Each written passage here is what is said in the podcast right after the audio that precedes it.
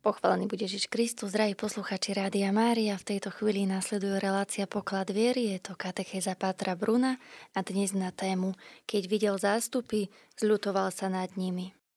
Milí priatelia, pôstne obdobie je osobitne vhodným časom na vnútorné putovanie k tomu, ktorý je vlastne prámeň milosrdenstva, pokoja a nádeje. Je to putovanie, počas ktorého nás On sám sprevádza na ceste cez púšť našej biedy – a dodáva nám silu na ceste k hlbokej veľkonočnej radosti. Som veľmi rád, že aj v rámci tejto relácie Poklad viery sa môžeme spolu zamýšľať nad tým, ako my kráčame po tejto ceste.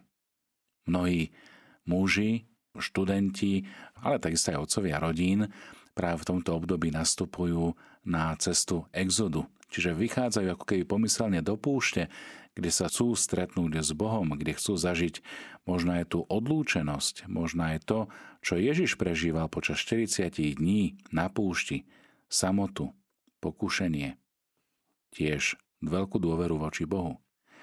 Tak ako hovorí žalmista, Boh sa o nás stará a chce nás posilňovať aj v tmavej doline, o ktorej hovorí, keď nám pokušiteľ našepkáva, aby sme odhodili odvahu alebo sa klamne spoliehali iba na diela našich rúk.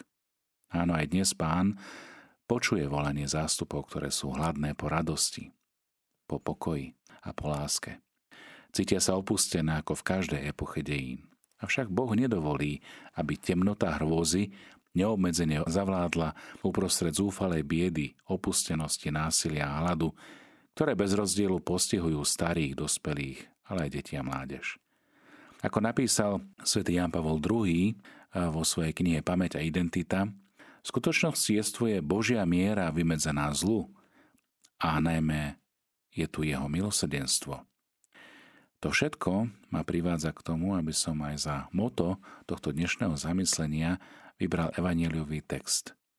Keď Ježiš videl zástupy, zľutoval sa nad nimi lebo boli ako ovce bez pastiera. V jeho svetle sa totiž chcem zamýšľať nad otázkou, o ktorej sa v dnešných časoch častokrát diskutuje, veľa hovorí, a to je otázka rozvoja. Máme rozvoj osobnostný, rozvoj duchovný, rozvoj ekonomický a ešte neviem aký. I dnes sa Kristus s pohnutím pozerá na ľudí a na národy a zlutuje sa nad nimi.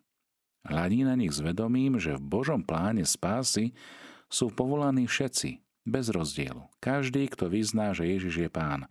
A Ježiš pozná prekážky, ktoré bránia tomuto plánu a prejaví súcit so zástupmi. A rozhodne sa brániť svoje ovečky pred vlkmi aj za cenu vydania vlastného života. Milí priatelia, týmto pohľadom Ježiš Boh obýva jednotlivcov i zástupy a všetkých odozdáva svojmu nebeskému Otcovi, pričom seba samého ponúka ako zmiernu obetu. Vo svetle tejto veľkonočnej pravdy aj církev ako múdra matka veľmi dobre vie, že ak chce napomôcť celkový rozvoj spoločnosti, musí pripodobniť svoj pohľad pohľadu Ježiša. Odpoveď na materiálne alebo sociálne podmienky ľudí nemôžu byť totiž v žiadnom prípade otrhnuté od splnenia hlbokých túžob srdca každého človeka. To je v našej dobe veľkých zmien potrebné zdôrazniť o to viac, o čo silnejšie pociťujeme živú a naliehavú zodpovednosť za chudobných, za maličkých vo svete. U svätý pápež Pavol VI označil zaostávajúci rozvoj za spreneveru ľudskosti – vo svojej encyklike Populorum Progressio uviedol, že príčinou tohto zaostávania je hmotný nedostatok tých, ktorí nemajú ani životné minimum a mravný nedostatok tých, ktorých okliešťuje egoizmus a sebectvo. Zotročujúce štruktúry nech už majú svoj pôvod zneužívaní vlastníctva alebo aj zneužívaní moci, či vo vykoristovaní pracujúcich alebo nespravodlivých transakciách.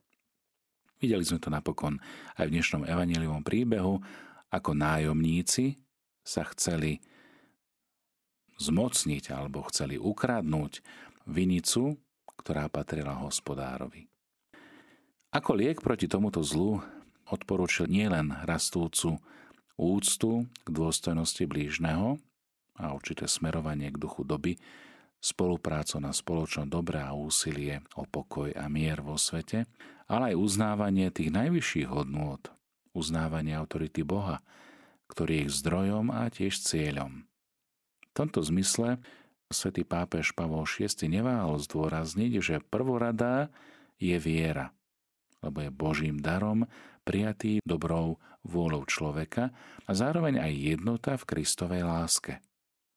Ježišov pohľad nám teda ponúka pravú náplň na humanizmus v pravom zmysle slova, ktorý podľa pápeža sv. Pavla VI spočíva v integrálnom rozvoji každého človeka a všetkých ľudí.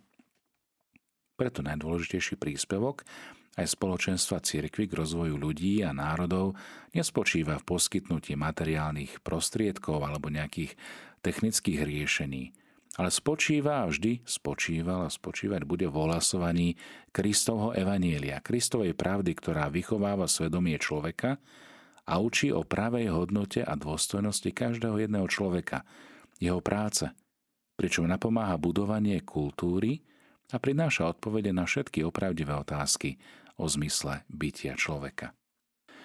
Vidíme teda, že z oči voči desivým výzvam chudoby sú mnohí ľudia vo svojej ľahostajnosti a uzavretosti do seba, žijúci vo vlastnom egoizme a v neospravedlniteľnom protiklade ku pohľadu Ježiša Krista.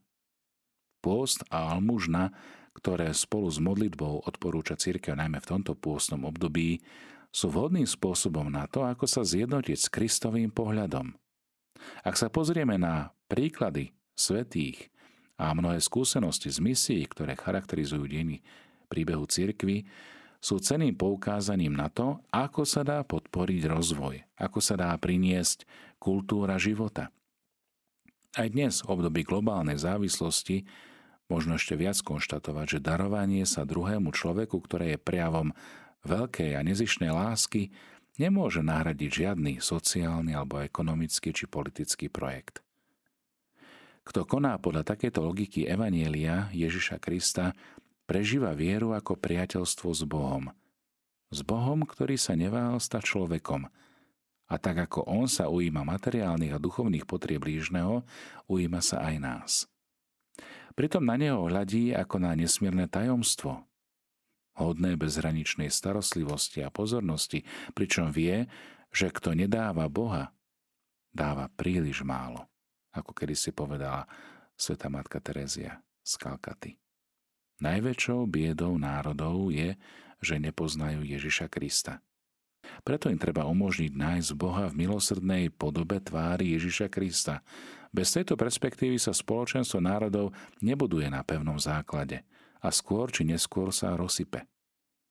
Vďaka mužom a ženám, ktorí sú vnímaví a poslušní na vedenie Ducha Svetého, vzniklo v cirkvi veľa diel založených na láske k blížnemu. Napomohli tak rozvoj nemocníc, odborných škôl, podnikov, ale aj univerzít a vzdelávacích centier.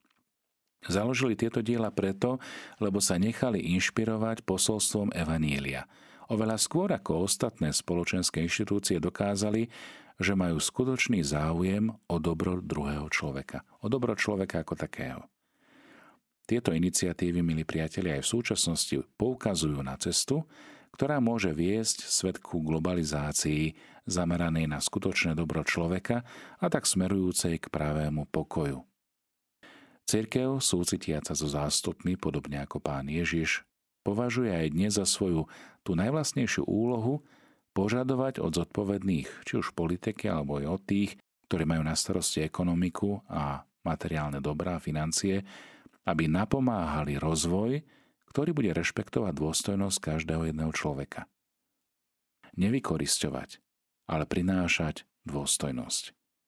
Dôležitým skúšobným kameňom tohto úsilia je aj opravdivá náboženská sloboda – nielen ako možnosť ohlasovať a sláviť Kristove tajomstvá, ale aj ako slobodný priestor na spoločné budovanie sveta, ktorý je založený na láske k Bohu a k blížnemu.